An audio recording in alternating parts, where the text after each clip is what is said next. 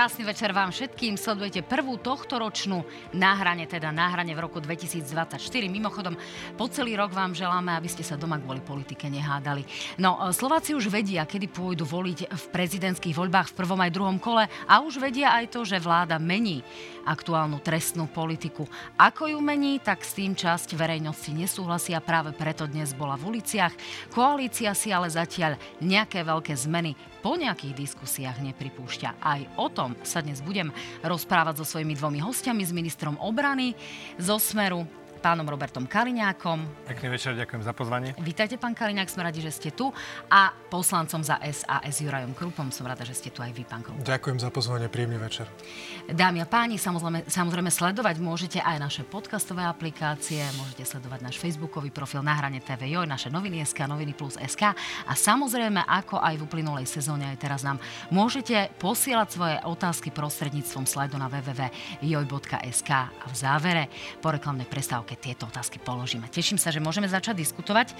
Tak, Pán Kaliňák, začnem vámi a aktualitou z pondelka, to sú prezidentské voľby, kým sa teda dostaneme k tým trestným kódexom a k tej veľkej zmene, ktorá sa chystá a k protestom. E, tak vybavme na úvod tie prezidentské voľby. Ako si vy predstavujete spoluprácu s hlasom v prípade, že by Peter Pellegrini zasadol e, do kresla e, nového slovenského prezidenta? Hm, tak ako doteraz. No to asi úplne možné nebude, keďže Peter Pellegrini by asi nemal chodiť na koaličné rady, asi by nefungoval uh, tak, ako funguje aktuálne, ja myslím, štandardnou politickou je... kultúrou, len dokočím otázkou, je asi aj, aj trošku vzdať sa toho možno stranického členstva, hoci to ústava nejakým spôsobom neprikazuje. Čiže asi bude zmena lídra v tomto prípade, nie? Medzi voľbami a mm, myslím, nástupom prezidenta sú takmer dva mesiace, takže dostatočné množstvo času na to, aby sa všetky úpravy vykonali, keby taká situácia nastala. A z môjho pohľadu je hlas dostatočne už etablovaná a suverénna strana na to, aby vedela mm, urobiť všetky úkony k tomu, ako e, sa prispôsobiť výsledkom volieb. Ja by som nepredbiehal, ale ja v tom osobne nevidím vôbec žiadny problém. Ako, možno je to dobrá téma pre novinárov, ale ja v tom problém vôbec nevidím. Je to štandard, každý má právo uchádzať sa o svoju funkciu. Ak sa uh, tak pán predseda hlasu Peter Pellegrini rozhodne, tak myslím si, že sme deklarovali, že ho budeme veľmi radi v tejto veci podporovať, lebo by sme si mysleli, že by bol dobrý prezident. No a pokiaľ by šlo o nejakého jeho nástupcu, vedeli by ste si predstaviť konkrétneho človeka? Ja si úplne nemyslím, že by sme mali druhej suverenej strane rozprávať do toho, koho by mala dať za svojho lídra, ak vôbec. A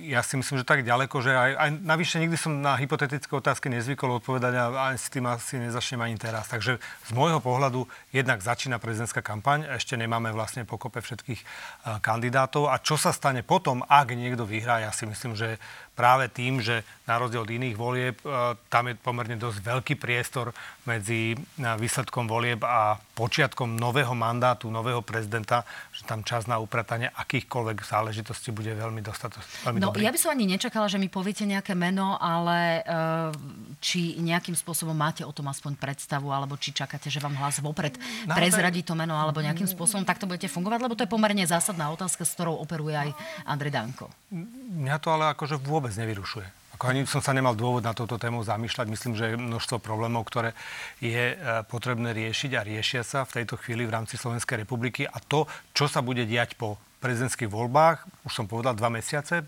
dosť času na to, aby sa všetko vyriešilo. No, uh, pán Kropa, u vás je to zaujímavé zase zo stranického hľadiska, ani nie tak z hľadiska podpory Ivana Korčoka, ale máte zatiaľ dvoch hlavných kandidátov v rámci nejakého vnútrostranického súboja. Bude to Marian Vyskupič a bude to pán Branislav Greling. Vy sa na ktorú stranu pridávate? Za koho budete hlasovať? Uh, celý tento proces vnútrostranicky prebieha a naozaj je to vnútrostranická záležitosť, o ktorej by som sa nejak nechcel zásadne vyjadrovať. E, budú to normálne štandardné voľby. Treba oceniť to, že Sulík sa rozhodol po 15 rokoch odstúpiť e, z funkcie predsedu strany, prenechal priestor pre nových, ktorí majú záujem sa uchádzať o túto pozíciu. Máme zatiaľ dvoch kandidátov, možno pribudnú ešte ďalší. Ten priestor je tam otvorený. Pán Kropa, toto všetko vieme a diskutujeme o tom asi e, jeden alebo dva mesiace, už bez ohľadu na to, že ako otvorene o tom Saska hovorí, v každom prípade viete vy dnes transparentne otvorene povedať, ja, Juraj Krupa, by som radšej v pozícii lídra videl Branislava Grelinga alebo Mariana Vyskupiča, lebo ja ide tu o takú poviem. Ja, jemnú... Juraj Krupa, by som rád videl jedného z týchto dvoch kandidátov, kandidátov ako predsedu strany a to Koho budem voliť, si nechám pre seba. E, neočakávate ale, že by v strane nastal nejaký rozkol? Pýtam sa na základe tých historických skúseností, ktoré opakovane máme práve zo stranou SAS. Áno, je to vždy rizikové, ale e, obľúbený autor Luboša Blahu Vladimír Ilič Lenin raz povedal, že vnútrostranický boj je ten najhorší boj. A áno, samozrejme, že to je rizikové aj pre stranu SAS, že niečo takéto môže vzniknúť. Ale ja som presvedčený, že SAS je dostatočne už vyzretá strana, aby takéto niečo zvládla a aby do, do, prešiel normálny štandardný proces voľby predsedu strany. Ten potom ale sa musí ukázať a musí dokázať to, že tú stranu vie viesť ďalej, vie ju rozvíjať a aby mala lepší potenciál, ako má doteraz. Ja, ja teda nechcem zasahovať do vnútrostranického života. To by bolo života. fajn, keby zasahovali do vnútrostranických života. No a keď vy zasiahnete do záležitosti smeru, tak pokojne, nech sa páči. to, že ja si myslím, že jednak je e, fajn, že ma, sa inšpirujete ľubom blahom, ale e, čo, čo, čo chcem povedať je to, že, že ja, predpokladám, že voľba je tajná. Áno. A, a to je práve tá výhoda demokracie. Ja si presne myslím, že to iba novinárov zaujíma toto. A tu som teda na strane pána poslanca, že ono je to také um, tabloidné, že teda snažíme sa dostať tú informáciu aj v prípade prezidentskej voľby alebo predsedu. No je to vnútrostranická vec, to je proste čistá pravda. A navyše tajnými voľbami my len držme no, palce tomu, aby bola ja stabilná rozumiem, že politici scéna. nemajú radi, keď novinári diskutujú o takýchto záležitostiach. Na druhej strane jednak je no, to záležitosť transparentná. Keď máme úctu k demokracii, o ktorej toľko hovoríme. Jednak je to transparentná záležitosť, kde možno strana demokratického typu nemá čo skrývať, ale skôr možno ide o to, že práve Richard Sulik bol e, tá osoba, ktorá sa dostala do nejakých kontroverzných situácií aj v minulej e, volebnej e, koalícii. Pozrite sa, čiže Richard Sulik je, to je 15 rokov v politike, Čiže to, že sa tam stali nejaké chyby alebo dostal sa do nejakých situácií, tak to sa dostane každý politik za takú dlhú dobu, ktorý je v politike. Otázne samozrejme je, že či je, má aj iné uh, nejaké, jak by som povedal, uh, škrty alebo nejaké iné negatívne konotácie s inými vecami, či už to korupcia alebo iné škandály. Toto sú zásadné veci. A na tomto Saska stojí, okrem samozrejme svojej liberálnej ekonomickej agendy, je aj to, že sme strana, ktorá nemá korupčné škandály. A takto aj bude pokračovať. A keď sa bavíme o nových predsedoch, ani jeden z nich nie je podozrivý z ničoho, ani nebol. Takže no to ja samozrejme nespochybňujem. Ide skôr o to, o to smerovanie, či to bude skôr taká tá záležitosť ekonomická Viete, tá strana, a to, tá, tá strana sa bude vyvíjať ten fokus podľa na toho... ekonomické záležitosti, alebo Áno. budete možno, že skôr bližšie k progresívnemu Slovensku, to je z politologického hľadiska. Ešte raz, toto, toto zaujímavé, ale protesty sú asi vnútrostranická záležitosť. Nechcem ju rozoberať takto na verejnosti. Toto všetko si budeme riešiť e, vnútri. Aj preto, pretože tu prebieha úplne iný boj. A tie priority sú dané úplne niekde inde. A to je práve boj za ochranu demokracie a právneho štátu ako takého, ktorý tu zažívame a vidíme ho, videli sme ho aj dnes na námestiach, ktoré boli plné. No tak poďme a sa na to pozrieť. Preto tým nechceme týmto vnútrostranickými záležitostiami zaťažovať verejnosť. To si, to si vyriešime my sami. My máme pripravené ilustračné zábery, takto to vyzeralo na tých námestiach. Toto je konkrétne uh, záber starý asi uh, e, 3 hodiny z námestia SNP v Bratislave. Ten protest bol v 14 alebo dokonca v 19 mestách tie e, informácie sa trošku rozchádzajú. A Zaznela tam aj e, informácia od vás, na ktorú sa odvolával práve pán Šimečka, tak ja si počkám na režiu a na výrok pána Šimečku práve z tohto protestu. Nech sa páči. Rád by som začal slovami Roberta Kaliňáka. Slávnym, slávnym výrokom z polovníckej chaty. Po voľbách sa všetko zruší. Všetko zničíme. Aj špeciálny súd. A nikto sa nebude zamýšľať, nikto nebude protestovať.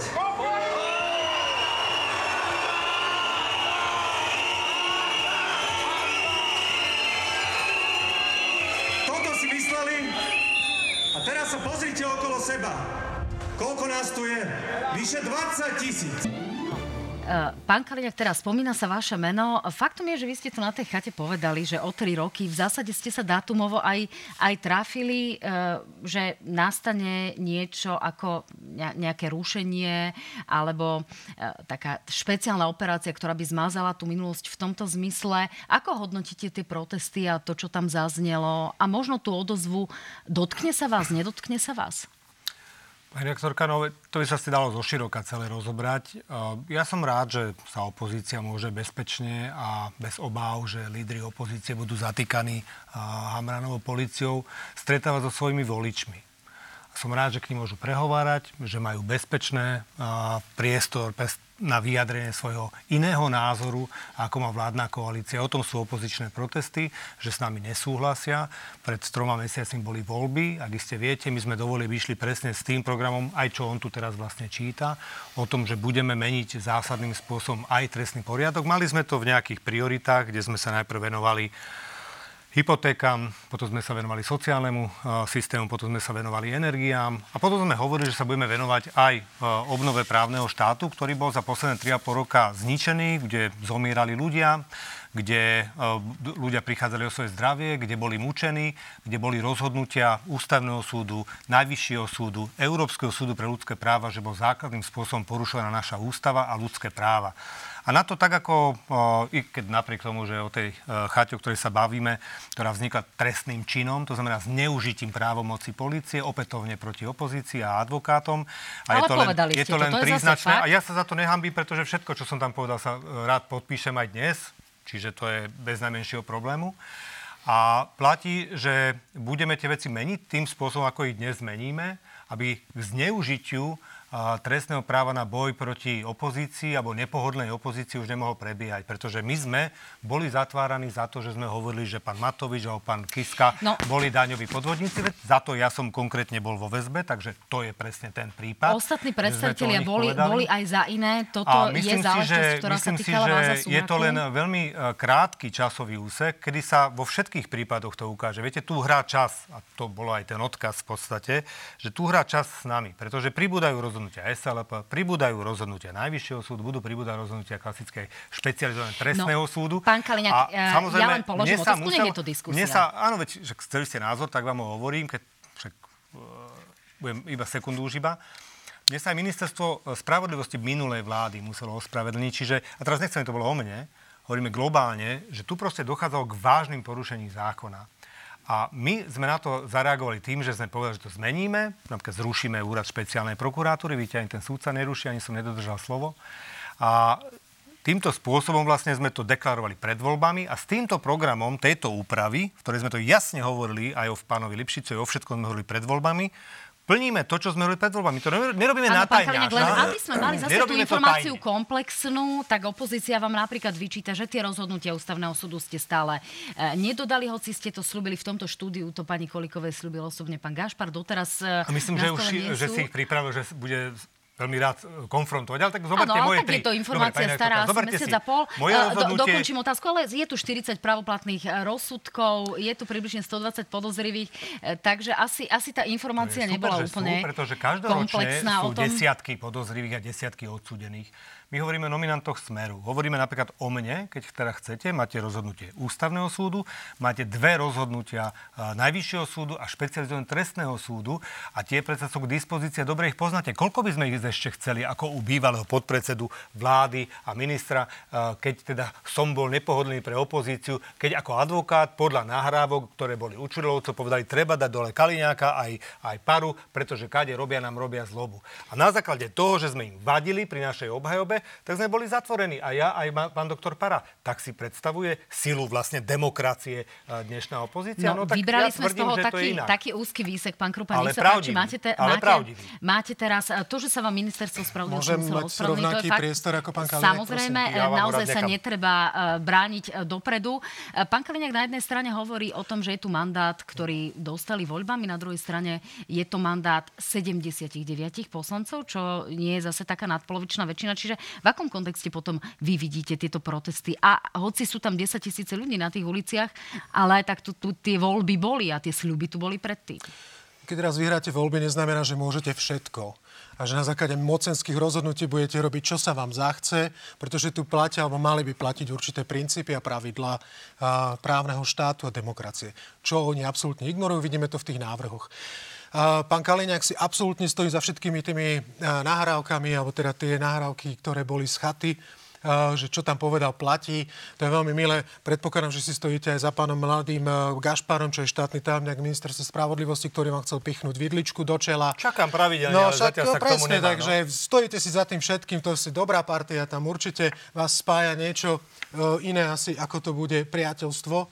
A to sa ukazuje presne aj na tých návrhoch zákona. Vy ste tu ináč otvorili niekoľko tém, akože čo ste vy upravili, že prvé, čo bolo, ste upravili hypotéky. Hej.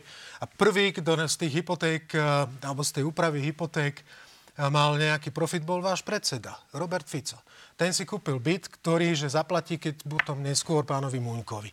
Takže ten má najlepšiu hypotéku na svete, to je no, najlepšie. No, tam je väčší potom... problém, že je to v hotovosti, pán Krupa, ale no však, aby sme na, vieme, naozaj neotvárali doba, doba, doba kešu. No však ale pán Kaliňák tu otvoril asi 4 alebo 5 vecí, tak ja sa budem na to snažiť reagovať. Takže práve to, vrátili sme sa zase do doby kešu, vrátili sme sa zase do 90. rokov. Uh, vrátili sme sa do situácie, kedy to, čo oni tu predkladali, si mysleli, že to všetko sfúknú do Vianoc, že to bude vianočný darček a s tým pôjdu preč nerátali, naozaj nerátali s tým odporom nielen opozície, ale aj verejnosti, že ľudia budú klásť odpor. Jednoducho si neželajú takúto likvidáciu právneho štátu a likvidáciu demokracie ako takej. Vidíme to každý deň na demonstráciách, ktoré, e, ktoré sú poria- usporiadávané, ktoré sú organizované. Si tie námestia sú plné. Ja som bol dnes v Trenčine, to námestie bolo plné. Pán Krupa, Kam tých idete, ľudí tam bolo naozaj veľa. Sú, áno, sú moja otázka, sa brániť. Moja otázka, lebo videla som naozaj z tých záber, uh, ilustračné zábery z viacerých týchto uh, protestov a faktom je, že sa tam objavovali uh, rôzne záležitosti súvisiace s podporou pána pána Korčoka. Aj z úst uh, pána Grölinga, vášho stranického kolegu, možno Dobre. v budúcnosti. Lida, dokončím sa, otázku. Sa tam vrátim. zaznelo, že je to náš prezident a tak je otázka, že či potom naozaj tí ľudia sa v budúcnosti nebudú cítiť zneužití, že prišli tam protestovať proti tomu, čo vy nazývate valec trestoprávny mm-hmm. súčasnej vlády a vy z toho urobíte mítingy v prospech pána Korčoka. Môžem dať doplňujúcu nie, nie, nie, nie, ak prepáčte, dovolíte, tak, tak pán, pa, predpokladám, že pán Krupa bude my, odpovedať na takto, Zatiaľ z toho žiadne uh, nejaké mítingy v prospech pána Korčoka nie, Korčoka nie sú. A čo sa týka pána Korčoka, myslím si, že to je úplne evidentné, že áno, my ho budeme podporovať, to je samozrejme v podstate dané.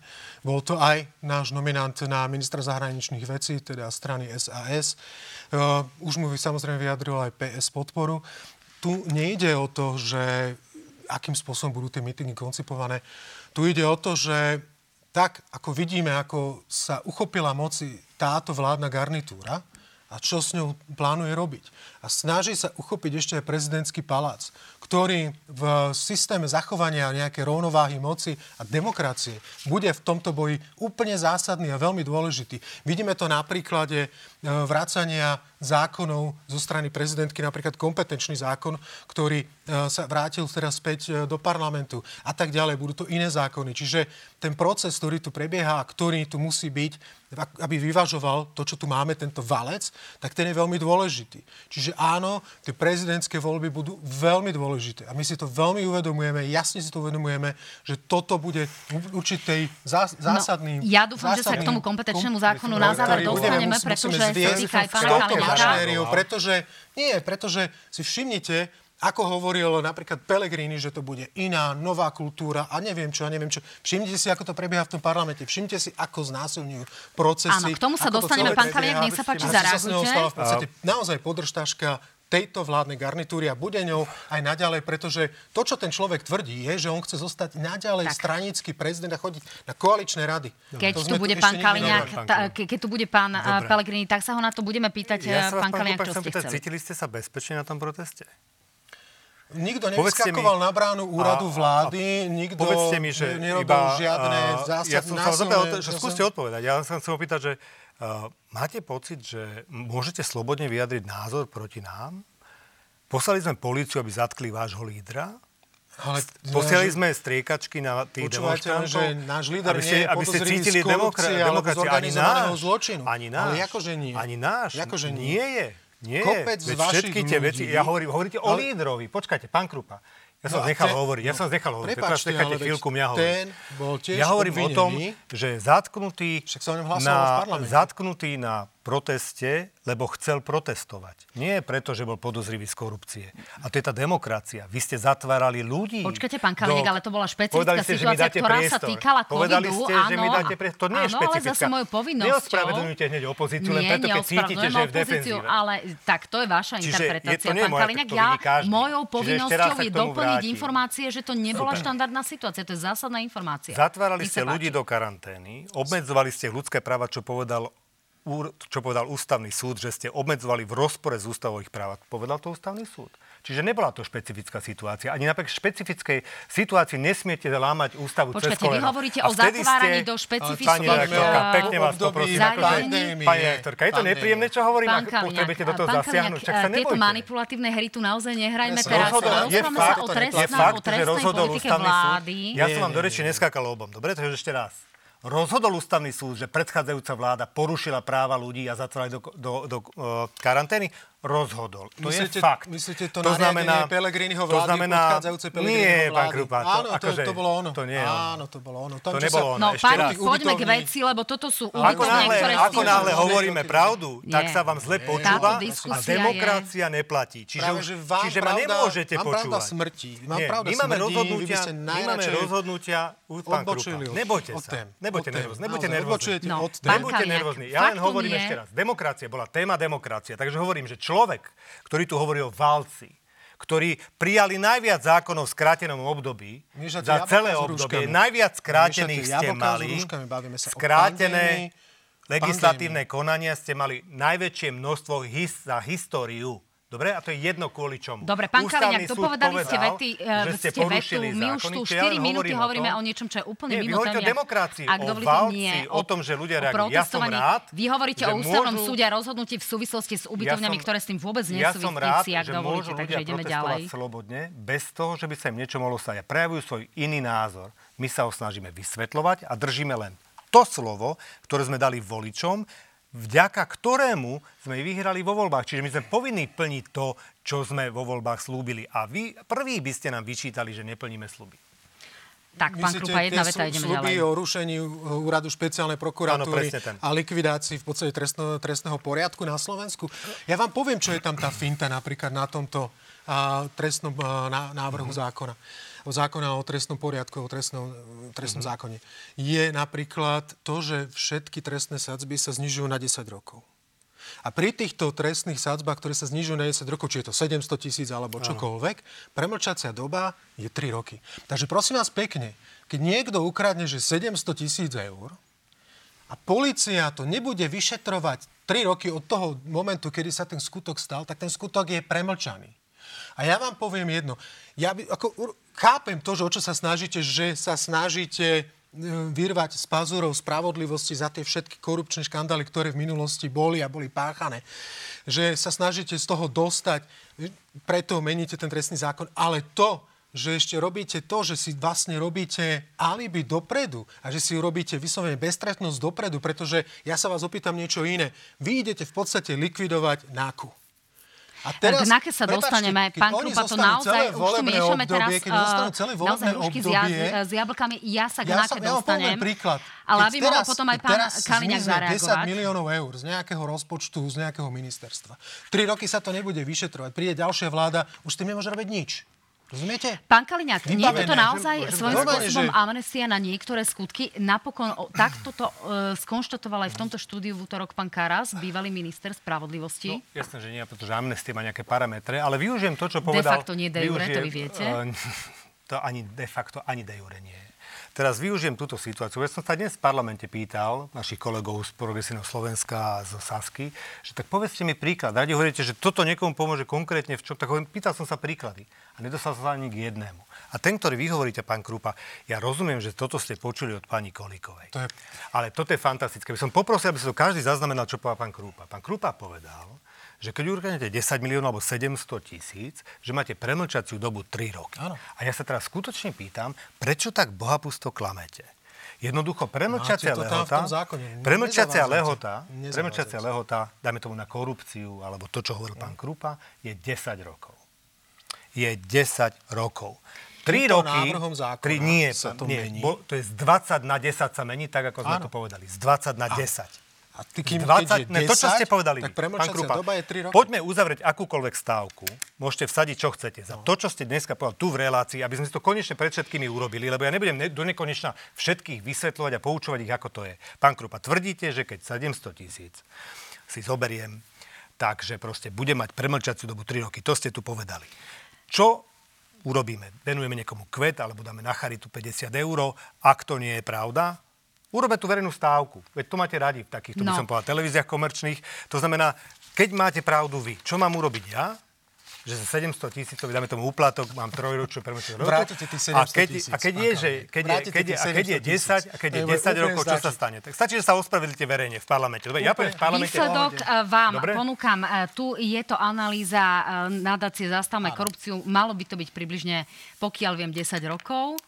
Ak sa nemýlim, ale... A toto je ten problém. V každom prípade uh, sa stane naozaj to, že aj za obrovské korupčné delikty bude schopný človek sa v úvodzovkách vykúpiť, bude môcť mať podmienku, bude jednoducho schopný uh, viac menej do veľkej miery vyviaznúť s nejakým minimálnym trestom. To sa vám zdá v poriadku?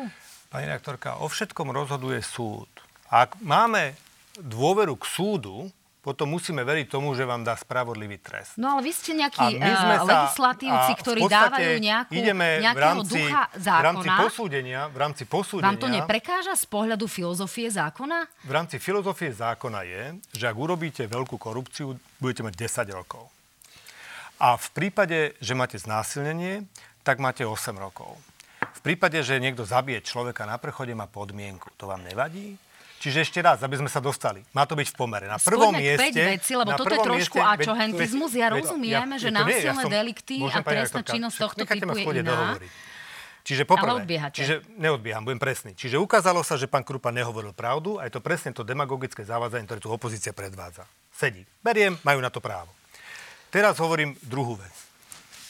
Išli sme do sadzby z 20 na restauratívnej, do, 10? do restauratívnej uh, justície namiesto uh, re, reštriktívnej. To znamená, ak vy spáchate trestný čin, prvoradou úlohou má byť, aby sa nahradila škoda. Na prvom mieste má byť život a zdravie. To znamená, či život alebo ubliženie na zdraví, alebo dajme tomu znásilnenie, alebo všetky takéto útoky voči osobe majú mať najprísnejšie sádzby. Ekonomické trestné činy v celej Európe majú sadzby a tu sme naďalej ostávame prísnejší ako v Čechách, v Nemecku aj v Rakúsku. Ostávame stále prísnejší aj pri korupcii. Pán Kaliňák, a vy tu ale nejakým A spôsobom máte- nepomáhate vo vzťahu k násilným trestným činom, iba pomáhate ľuďom, ktorých sa budú týkať ekonomické trestné činy. Nie je to tak? Má, má, byť rozdiel, má byť rozdiel v tom, že v ekonomickej trestnej činnosti má byť náhrada škody plus pokuta za to, že ju urobil, to, čo sa osvedčilo vo viacerých prípadoch. Veď máte prípad kajúcníka, ktorý dostal 150 tisícový finančný trest a mal náhradu nejakých 12 alebo 18 mesiacov, radšej si to išiel odsedieť. Tak čo je prísnejší trest v tomto prípade? To znamená, 10 rokov, ak sa vám javí málo za silnú korupciu, tak potom naozaj neviem, ale tu mal byť prí- príklad na to, že Tu je má otázka, byť či to nebude môcť nahradená byť škoda. to vykúpenie. Pán Krupa, nech sa páči. Tak. Toto sú také tie momenty. Prvá vec. Štatistiky hovoria jasne, vy chcete akože menej ľudí vo väzniciach a podobné. Je to koľko, koľko percent je ľudí, ktorí sú od, odsudení za ekonomickú trestnú činnosť? To sú desiatky ľudí z tých uh, 11 tisíc väzňov, ktorí tam máme. Čiže nič. 0,0 niečo. No to si nemyslím. No, to, si, to, je, to je tá štatistika, je tu aj niekde bola zverejnená. Ak máte, to je prvá vec. Čiže sa bavíme asi, ja neviem, o desiatkách ľudí. Druhá vec, e, táto vysoká ekonomická trestná činnosť, presne to je to, že vysoké pokuty a podobné záležitosti. Ľudia, ale vy naďalej ponechávate v tom trestnom zákone to, že keď niekto, čo ja viem, ukradne dvakrát horálku, niečo potom ide sedieť. Čiže ty, vy vlastne to, tento zákon robíte len pre vybraných ľudí, ktorí dokážu alebo majú prístup k takémuto trestnému činu, alebo teda takému, takéto organizovanej To trestnej už hovoríte o činnosti. recidíve, ale tá je No, prísnejšia vždy. Dobre, v poriadku, lenže je niečo iné, keď niekto ukradne dvakrát horálku, ako keď niekto ukradne 700 No tisíc veď ale- eur. ale tam- Prepáčte, tam je podľa vy, toho vy aj sa z trest. toho, áno, no, No. jasne, vy sa z toho môžete vykúpiť, zatiaľ čo ten chudák, čo ukradne dve horálky, Má vrátiť dve horálky. Jasné, určite. Dobre, páni, pekne, tak aby sme nehovorili naozaj len o horálkach, pustíme si teraz vyjadrenie eh, Daniela. Lipšica, Daniela Lipšica, ktorý sedel v štúdiu Analýz 24 práve včera s kolegyňou Luciou Stráňovou a toto je napríklad výpočet kauz, ktoré zdá sa pôjdu po novelizácii trestného zákona do stratená. Nech sa páči výrok Daniela Lipšica. Budú desiatky kauz. Uh-huh. Bude to kauza obvineného, uh, už obžalovaného oligarchu Miroslava Výboha. Bude to kauza Gorila, teda obvineného Jaroslava Haščáka. Bude to kauza emisných kvót, kde prišla Slovenská republika o 47 miliónov eur. Bude to kauza aj e, v tejto veci e, obžalovaného Mariana Kočnera, Velten Báč. E, bude to kauza Turksen Kajkos, kde je tiež podozrivý v tomto štádiu jeden z ďalších oligarchov. To zo zákona tieto kauzy budú, ak sa niekto môže hnevať, to je úplne jedno, proste budú amnestované. Budú premlčané navždy. Pán Kaliňák, čo na toto poviete verejnosti? Na to, že nehovorí pravdu. Veď ako viete, toľko, Takže nikto toľko, tu nehovorí rektorka, poprvé, poprvé, pravdu ani, ani poprvé, špeciálny prokurátor, ani opozícia. Špeciál, voči špeciálnemu prokurátorovi je, sú desiatky rozhodnutí Najvyššieho alebo Ústavného súdu.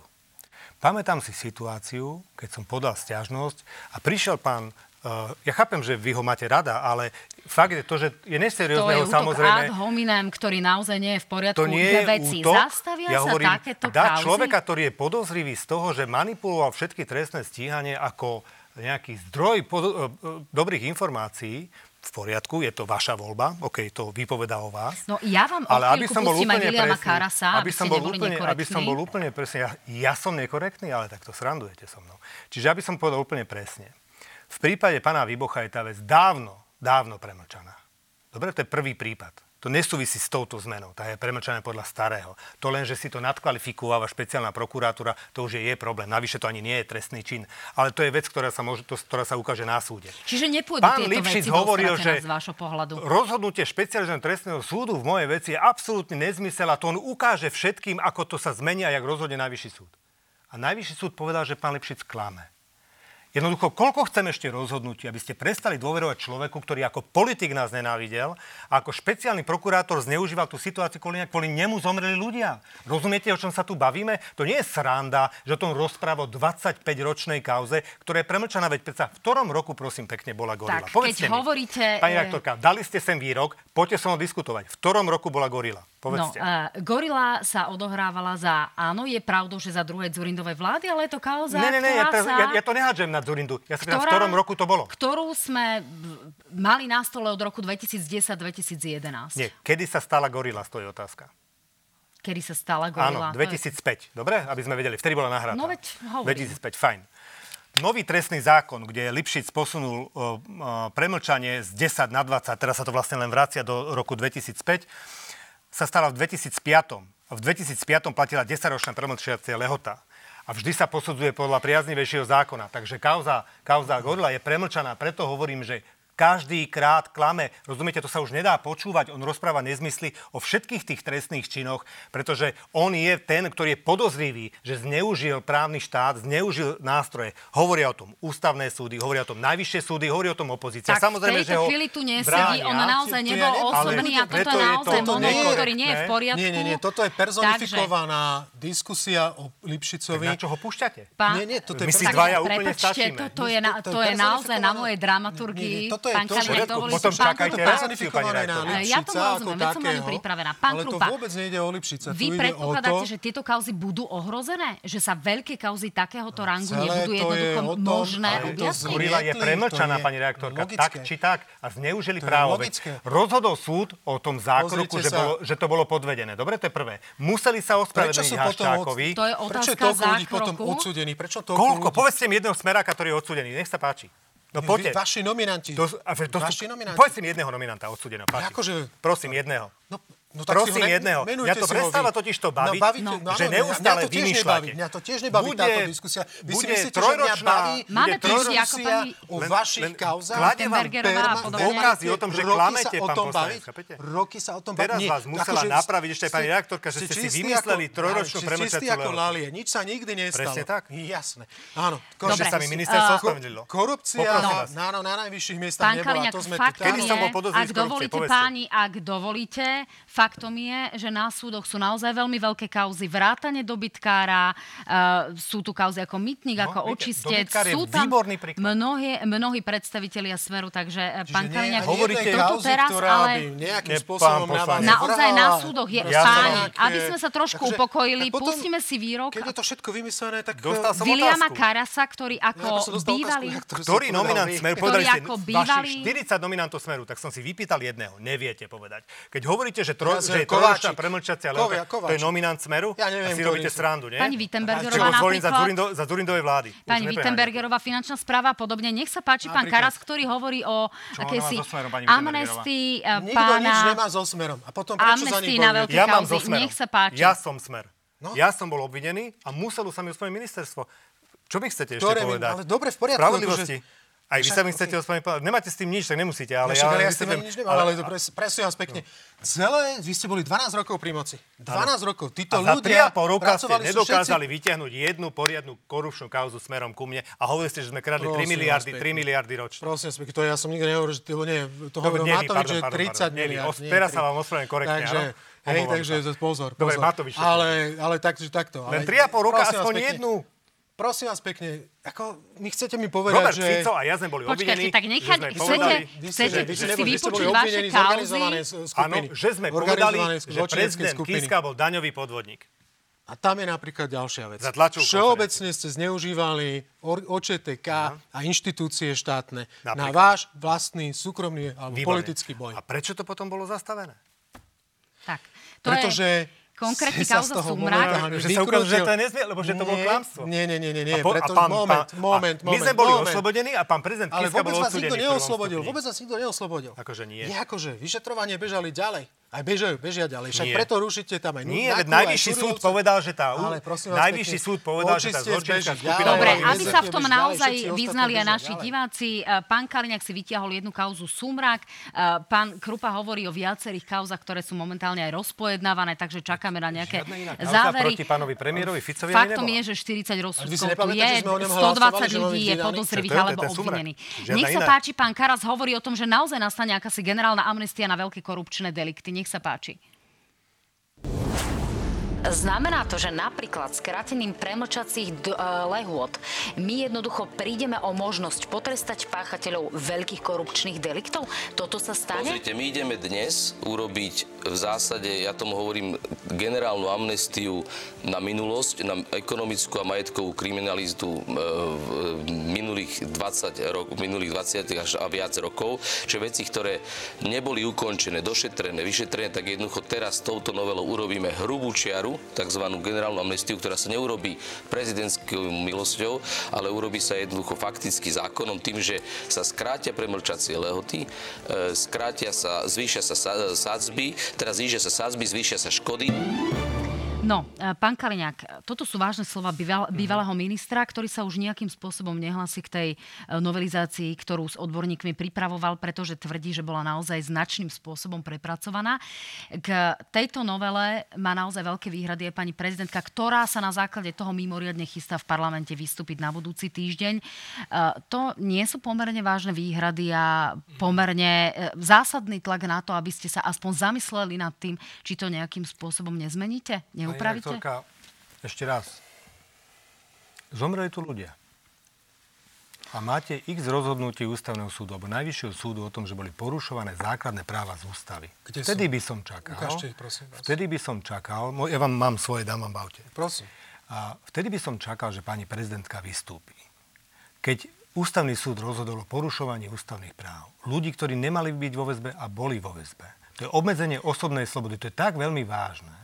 A ukazuje sa, že u starých prípadov, hlavne tých Ako starších ako zabrániť 10 rokov, úmrtiam, o ktorých teraz hovoríte, keď hovoríte v Mo- súvislosti s môžem? pánom Krivočenkom Že- o... že- Ja, ja dokončím otázku, pán Kaliňák, lebo, lebo naozaj odbiehate Nenechali od ste toho, ma dopovedať Čo a potom chce- chcete klásť otázku hneď povedať? vtedy, ako tá moja odpoveď začína byť nepríjemná pre vás, lebo vidím, že odbiehate. A chcem vás držať naozaj v téme, No pretože To dostali Vyšiel si som k tomu, čo hovoril pán Karas, ale nech sa páči. No tak hovoríte o umrtiach, tak ja hovorím o tom, eh, čoho sa tie umrtia týkajú, alebo koho sa týkajú No. a čím argumentujete no, stále. pána Krivočenka napríklad. No čiže ja sa Ktorý chcem vrátiť... ventiláciu v, v rámci toho, že teda mal COVID. Ventilácia bol záver. Jemu nedali vôbec lekára, keď oznámil, že má COVID. Veď si prečítajte správu pani ombudsmanky, že mu nebola poskytnutá zdravotná Preto starostlivosť. idete znižovať premočacie lehoty? Pre, nie, ideme sa baviť o tom, že všetky kauzy boli teraz postavené na kajúcnikoch. Pretože ako plinie čas, tak samozrejme dôkazy, ktoré si niekto vymyslí, už neviete zabezpečovať u kauzy, ktorá má viac ako 10 rokov. Pretože v prípade daňových podvodov máte mať účtovníctvo 10 rokov maximálne. 5 rokov môžete vykonať daňovú kontrolu. V každom normálnom zákone funguje normálny čas, kedy ešte je možné zabezpečiť dôkazy.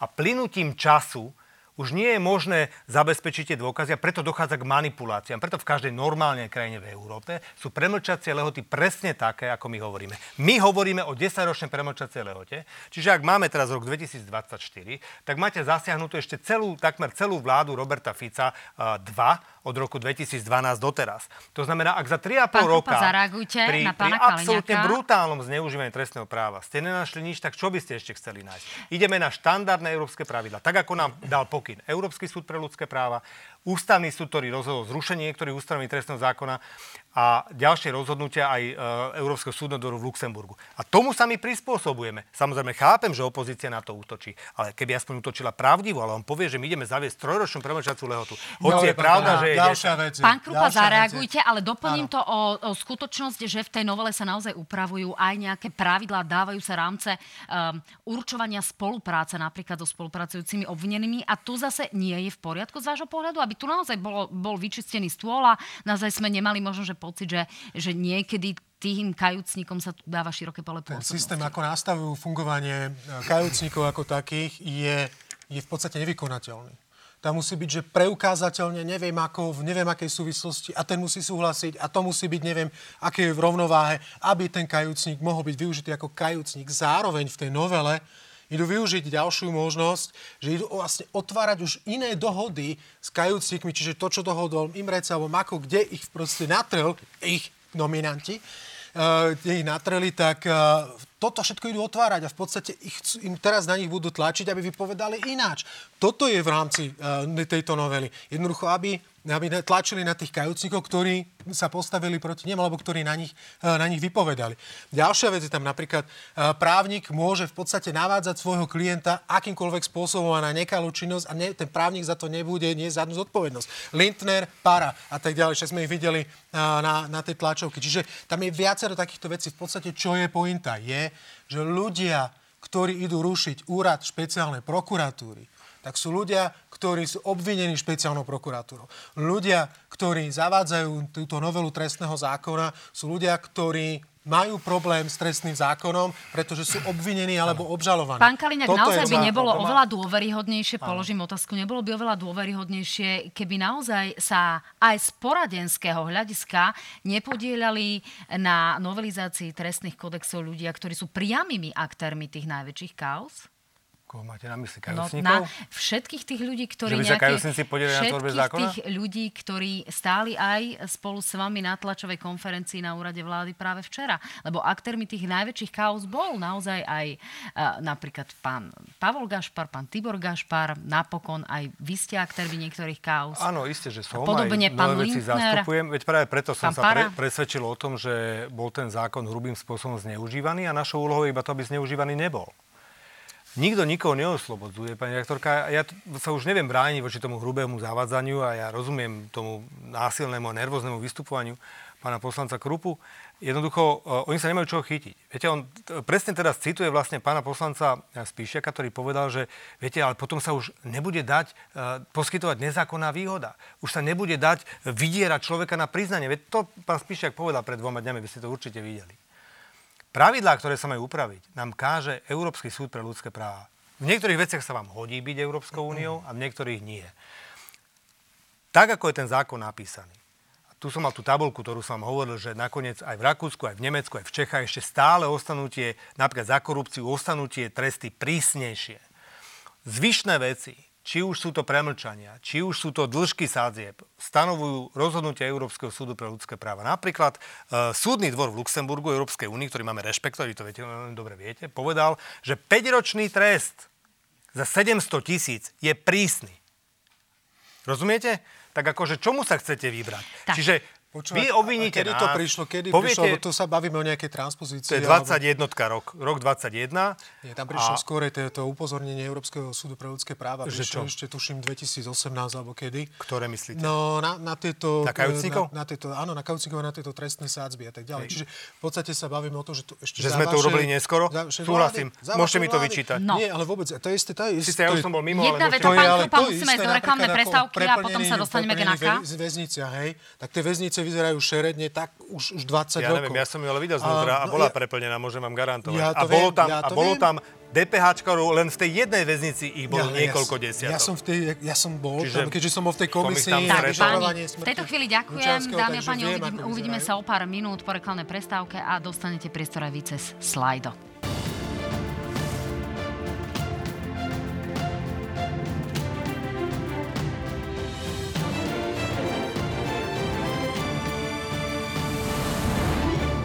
Opäť krásny neskorý večer, dámy a páni, stále sledujete na hrane s Robertom Kaliňakom a Jurajom Krupom. Ja to nebudem naťahovať, máme pred sebou asi 10 minút. E, Pán Krupa, začníme tou NAKA, e, kde je avizovaná nejaká bude reštrukturalizácia, alebo sa dokonca objavili informácie o zrušení.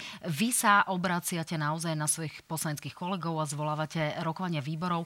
Čo nám hrozí v prípade, že sa teda tá NAKA nejakým spôsobom ak to nazveme nejako univerzálne, rozbije, tak e, čo budú tie dôsledky?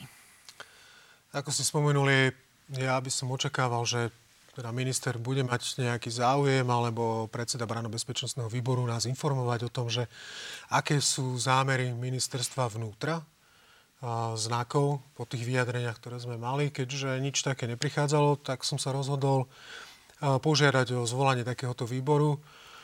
To, čo predpo- predpokladám, bude, že zase nebude uznášania schopný, tak ako obvykle. Jednoducho koalícia a opozície nemá čo vysvetľovať, aspoň taký dojem nadobúda No to je z politického dobe. hľadiska, ale z vecného hľadiska, čo sa- čo, no, sú tie dôsledky, ktoré Chcem očakávate? upozorniť ešte na jednu vec. A je zaujímavé, že o tomto hovorí minister vnútra. Keď robíte, keď robíte reformu policajného zboru, tak by ho malo robiť vedenie policie a nie vedenie ministerstva vnútra. Ten návrh musí prichádzať zo strany policie, nie zo strany ministra. Takže toto sú celkom akože závažné veci.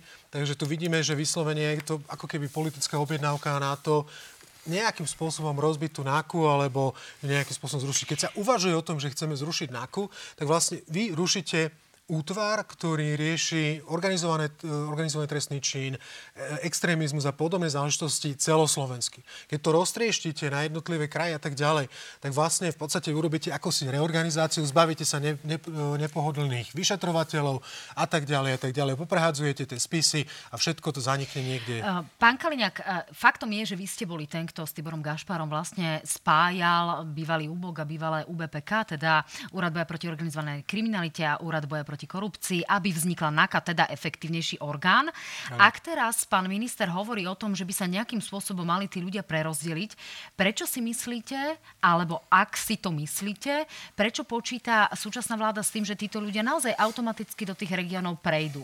Prečo by mal vyšetrovateľ s 20-ročnou skúsenosťou, ktorý pracuje v Bratislave, má tu nejaký dobrý plat, skončiť niekde, kde ho síce treba, ale nemusíme predpokladať, že sa tam naozaj presunie, skončiť povedzme v Poprade alebo v Michalovciach a robiť vlastne bežnú kriminalitu. Tí ľudia nám pôjdu do civilu, nie? Myslím si, že nie. A treba povedať, že keď sme začínali, tak NAKA mala tak do 400 ľudí. Dneska má bezmala tisíc. A výsledky teda sa dohodníme, že za posledných 3,5 roka teda veľké neboli. No ale výzvy sú asi jeden prešlap, drama, dramaticky rozdielne z pohľadu Vôbec. terorizmu, extrémizmu, vôbec to vízie, ktoré tu sú, kybernetické hrozby. Určite sa, to nezhor, určite sa to nezhoršilo. A ja by som to povedal inak. A v zásade oni pobrali ľudí z okresov a krajov, kde teraz nemá kto vyšetrovať, kde de facto dokonca ani nemá kto slúžiť, lebo tí potom museli brať ľudí z obvodných oddelení. Takže tá kriminalita, ktorá trápi ľudí, sa zhoršuje. Pokiaľ za našich čias klesali krádeže vlámaním alebo nejaké krádeže a podobne, tak teraz zase zači, začínajú stúpať, lebo to nemá kto robiť, lebo všetci sú NAKA. A nielen NAKA, ale ešte zriadili jeden ústredný e, tým e, na prezidiu a v podstate viažu viac ako 1500 policajtov na prezidiálnom útvare. No tak to je naozaj nezmysel. No ja sa vám pýtam čiže, na to, či sa tí ľudia naozaj tohto, vrátia, no, keď tohto, rátate s tým, alebo nedostane sa ich ešte viac mimo máte 25-ročný čas, nakoniec aj myslím si, že väčšina Čurilovcov nemá oslúžených 25 rokov. To znamená, môžu odísť samozrejme bez výsluhy, ale to by nikto neurobil. Ale nikto nie je nikoho ponižovať. Ja si myslím, že ja to neorganizujem, ja teda som to len počul v novinách, že som sa ani nepýtal pána ministra, keďže v tomto je dostatočne suverénny, no tak on musí robiť reformu. Pretože podľa zákona o policajnom zbore minister riadi policajný zbor. No. Čiže z tohto pohľadu treba ne, povedať, že, že má pripraviť, má, neho, nemá zasahovať do vyšetrovacích spisov, to sme nikto nerobili. Ale, ale v rámci štruktúry peňazí, počet ľudí, tabulky a tak ďalej, to musí urobiť on. Čiže ja predpokladám, ak si myslím, čo dostane, že sa urobí proste určitá redukcia so zdôraznením tých najpodstatnejších vecí, ktoré sa majú vyšetrovať a presunú sa niektoré, e, niektoré dôležité veci e, bližšie do regiónov. Ale počkajme si na to, čo pán e, minister pripraví, aby som no, to nekritizoval nedopredu. Áno, nejaká reforma, nech sa páči. Tu sme mali niekoľko pokusov o reformy, ani jedna sa nepodarila. A tu keď chcete začať reformu a reformu policajného zboru, tak to bude dlhodobé. To nemôžete očakávať, že to bude niečo na pár mesiacov. Ak to bude na pár mesiacov, tak to bude vyslovene o rozpustení NAKY alebo v podstate e, je degradovaní tak, niečo úplne iné. O tomto sa porozprávame teraz, s pánom ministrom. Ešte jedna otázka, kým sa dostaneme k diváckým otázkam. E, páni, máme aktuálnu informáciu o tom, že aj ukrajinský generálny prokurátor už potvrdil e, prítomnosť balistických rakiet zo Severnej Kóreji. My sme zatiaľ jednou z troch krajín, ktorá sa nepodpísala po tú rezolúciu v porovnaní so 48 krajinami v úvodzovkách vyspelého sveta. Pán Kaliňák, e, zmení sa niečo na tom? Nevrhá toto naozaj na nás veľmi zlé svetlo, že sme súčasťou nejakého e, bloku ja a budeme znovu čiernou dierou? Pani rektorka, my sme boli počas viac ako 20 rokov existencie Smeru e, vystavení viackrát rôznym požiadavkám, či už zo západu, z východu, zo severu, z juhu, o rôzne stanoviská. A vždy, aj v predchádzajúcom období, aj teraz sme si požiadali, že ak máme dať nejaké stanovisko, radi by sme vedeli relevantné údaje. Porušenie či už uh, charty OSN, porušenie rezolúcií Bezpečnostnej rady OSN je porušenie medzinárodného práva. Tak, 48 ako sme, krajín tak, ako sme povedali, tak ako 48 krajín podpis, po, povedalo, že v Iraku sú chemické zbrania a neboli. Čiže my sme vždy, aj predtým, aj dnes, suverene povedali, chceme vidieť dôkazy, nehovoríme, že ju máme dostať kus tej rakety, pochopiteľne s výrobným číslom, hovoríme relevantné informácie, na ktorých nikto nemá problém odsúdiť porušenie medzinárodného práva, tak ako tvrdíme, že Rusko porušilo medzinárodné právo, keď napadlo Ukrajinu, tak aj v tomto prípade. A robili sme to predtým a naši partneri to vždy akceptovali a vy viete veľmi dobre, že naše vzťahy boli vždy veľmi efektívne, vždy veľmi úzke. My len proste máme svoj názor, ktorý chceme podložiť dôkazmi, pretože vždy, už sa nám viackrát stalo, sme poučení z minulosti, že nie vždy to bola pravda. No, pán Krupa, e, zareagujte aj vy. Je to nový argument v celej situácii, keď už naozaj ukrajinská strana hovorí o tom, že v, sú tu vážne dôkazy a je to nespochybniteľné. Možno aj z pohľadu bezpečnostných zložiek? boli krajiny, ako je napríklad Japonsko alebo Južná Korea, ktoré disponujú kvalitnými spravodajskými informáciami, nehovoriac od Spojených štátov, cez Britániu a tak ďalej, ktoré samozrejme, že s našou e, Slovenskou republikou zdieľali. Napriek tomu toto nestačilo. Zároveň si vás, dovol, zároveň si vás zdieľali, zároveň si, ja ešte poviem o jeden príklad, ja zároveň si dovolím pripomenúť jednu vec. A my sme si týmto rozhodnutím v podstate po, poštvali alebo pohnevali vzťahy napríklad aj teda s tým Japonskom s Južnou Koreou. Južná Korea je štvrtý najväčší investor na Slovensku zahraničný. Po Rakúsku, Nemecku a tak ďalej. OK? Len preto, lebo oni chcú nejaký ďalší dôkaz, ako keby nestačili tie, ktoré vidíme tam na Ukrajine. A, a pridali sa na stranu Severnej Korei. Rozumiete ma? Že kam sa uberáme? A ja si pamätám jeden tak príklad. Tak je to jasné stanovisko. Ja Páni, musím príklad. dať, máme minútu dokonca naozaj veľmi v rýchlosti. Okay. Tej stanoviska sú Proste jasné. Pán Jozef sa pýta, prečo namiesto zrušenia NAKA špeciálnej prokuratúry a podobne nedochádza k personálnym zmenám? Prečo sa musia rušiť inštitúcie? Pretože uh, zlyhali ako systém, systémovo zaujaté v podstate, prestali existovať v rámci toho, aby boli voči nim opravné prostriedky a v zásade došlo tam k systémovému zlyhaniu. Preto sa to ruší. Aký má zmysel uh, rušiť špeciálnu prokuratúru, ak, ak Maro Žilinka povedal, že prokurátori si ponechajú rozbehnuté prípady? Práve Otázka preto, teda že ten systém už bol zlý. Ten zlyhal. A ty, ak si tí prokurátori ponechajú a dokončia tie prípady, ja to len vítam. Počuli ste tu to protirečenie? Ale poviem iný príklad. Keď e, tomu šéfoval Kováčik, ktorý mal 61-62 ku 0, tak špeciálna prokurátora bola úplne v pohode. Ako náhle začala vyšetrovať exponované osoby, exponované osoby, tak už v tom momente to bol problém a v tom momente tu máme sťažnosti a chceme zrušiť celú inštitúciu. Nie len, že... je výborný príklad. Tak. Povedzte mi, že aspoň jeden prípad za 3,5 roka, kde ho obvinili, že zneužil právomoc a niečo nevyšetroval. Tak, momentálne Ani jeden, právoplatný ani jeden, Ani raz v súdnej Ani sieni jeden. Dámy nebol. a páni, ďakujem pekne, že ste nás sledovali. Páni, vám ďakujem za ostrú diskusiu. Ďakujem Uvidíme pekne. sa v útorok v analýzach na hrane.